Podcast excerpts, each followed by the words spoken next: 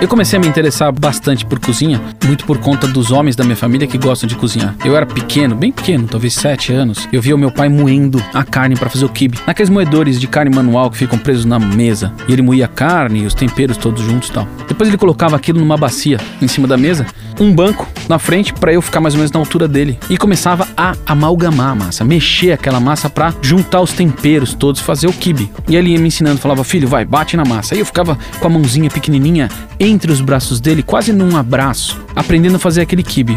Essa é uma das memórias mais gostosas que eu tenho do meu pai e da cozinha. Mais importante que uma receita é uma boa história. E se você quer essa receita de kibe, vai lá no quantidadesabsurdas.com.br ou no Território Eldorado. Quantidades Absurdas, com Ivan Ashkar.